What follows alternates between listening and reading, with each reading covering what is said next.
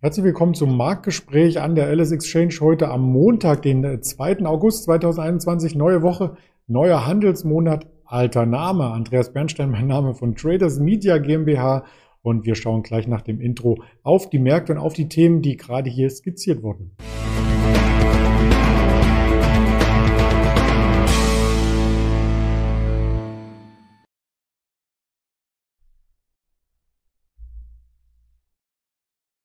Ich habe das Ganze schon vorweg genommen, also ein volatiler Handelsstart im August hat uns hier ereilt und wir möchten über zwei Aktien sprechen, die heute einerseits auf der negativen Seite, einerseits auf der positiven Seite die Umsatzspitzenreiter der LS Exchange anführen und das mache ich natürlich nicht alleine, sondern mit unserem Händler Roland, den ich recht herzlich begrüße. Hallo Roland.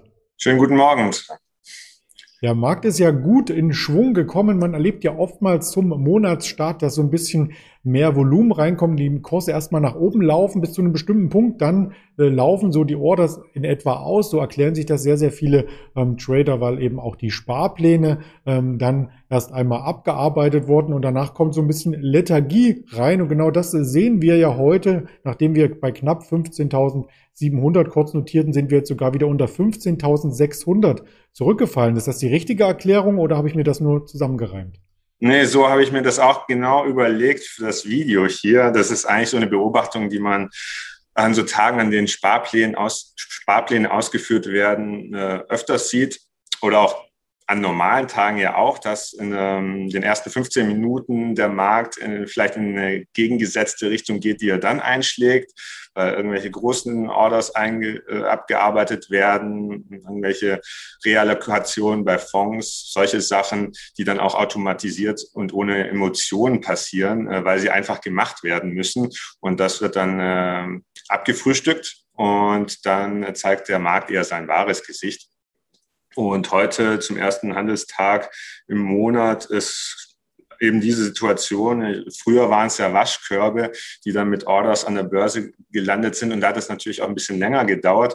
Heute im elektronischen Handel gibt es es nicht, aber ich finde dieses Bild immer noch äh, ganz gut als Erklärung für solche Spikes nach oben zur Eröffnung, gerade an solchen Tagen. Das stimmt. Mittelfristig hat sich dadurch ja gar nicht viel verändert.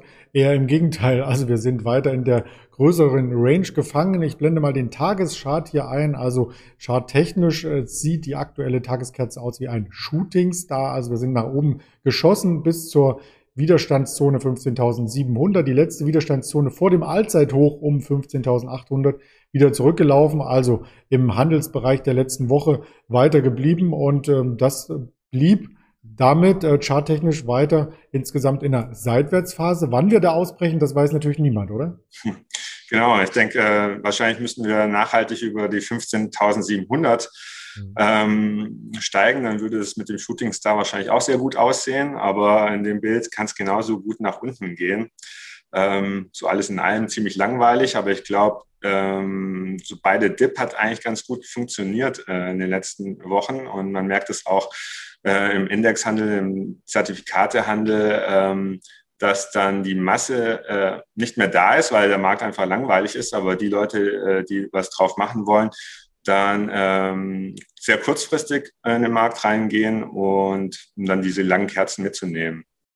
Genau, also das sind Strategien, die man sich anschauen kann oder die Einzelaktien, die ja unterhalb äh, des Mantels eines Index hier quasi auch immer hin und her schwanken. Wir haben äh, ganz oft über die Tops gesprochen im DAX. Heute sprechen wir mal über einen Flop und zwar über die Allianz. Die verliert aktuell rund sechs Prozent und ich habe das Ganze mal ähm, quasi aufgelistet nach der Marktkapitalisierung. Das macht im DAX immerhin 60 Punkte aus. Wären die nicht, würden wir immer noch über 15.600 stehen.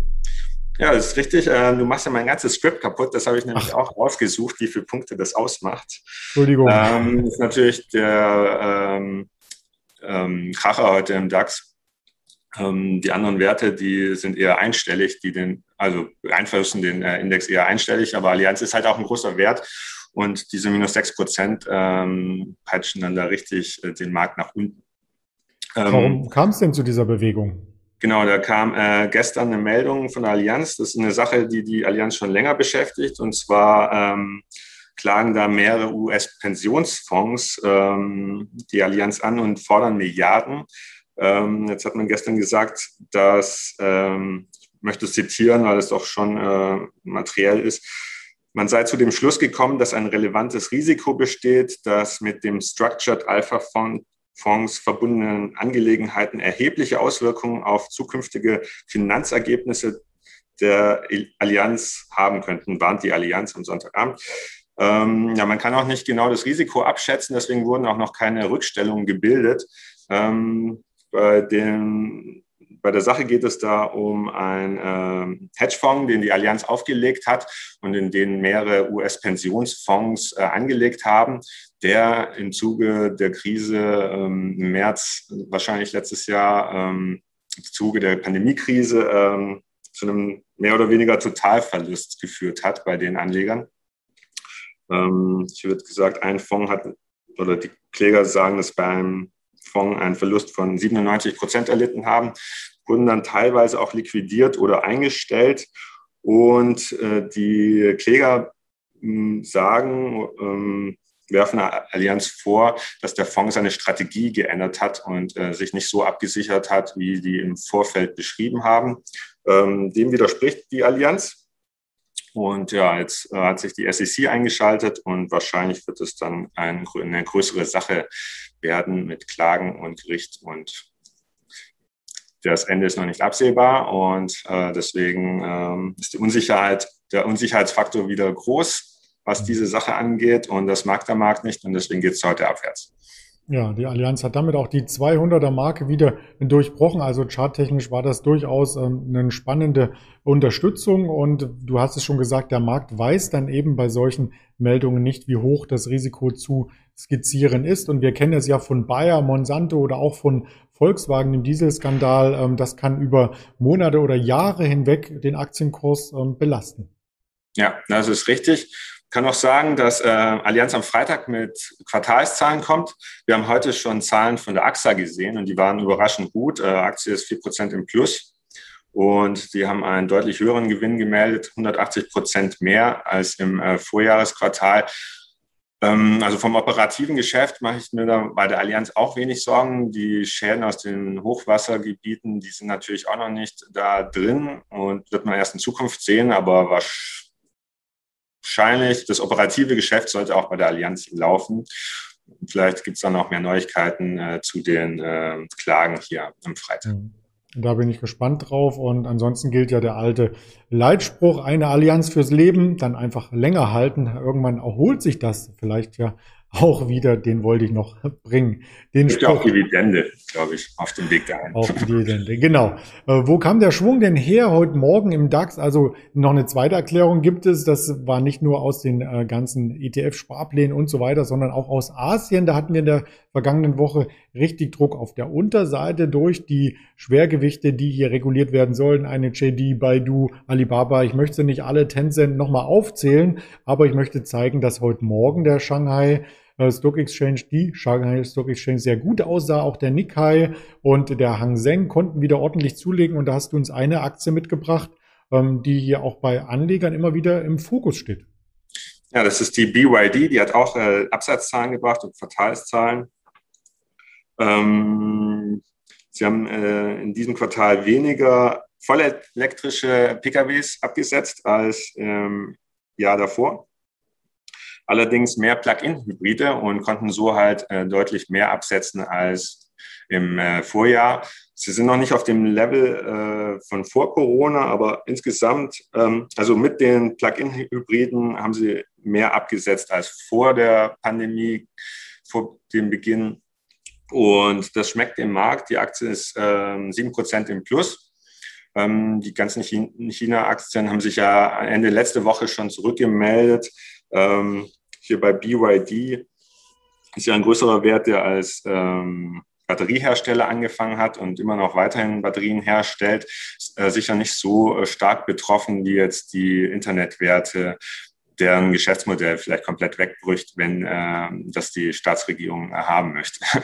Klar, aber es war ja so ein bisschen eine Sippenhaft, äh, wenn so ein ganzer Sektor äh, oder Technologie allgemein nicht gesucht ist, dann fallen natürlich auch ähm, andere mit. Und ich habe noch eine Schlagzeile hier von BYD mit reingebracht. Der Hahn, also das ist ein äh, Pkw, mit einer neuen Blade-Batterie ausgestattet.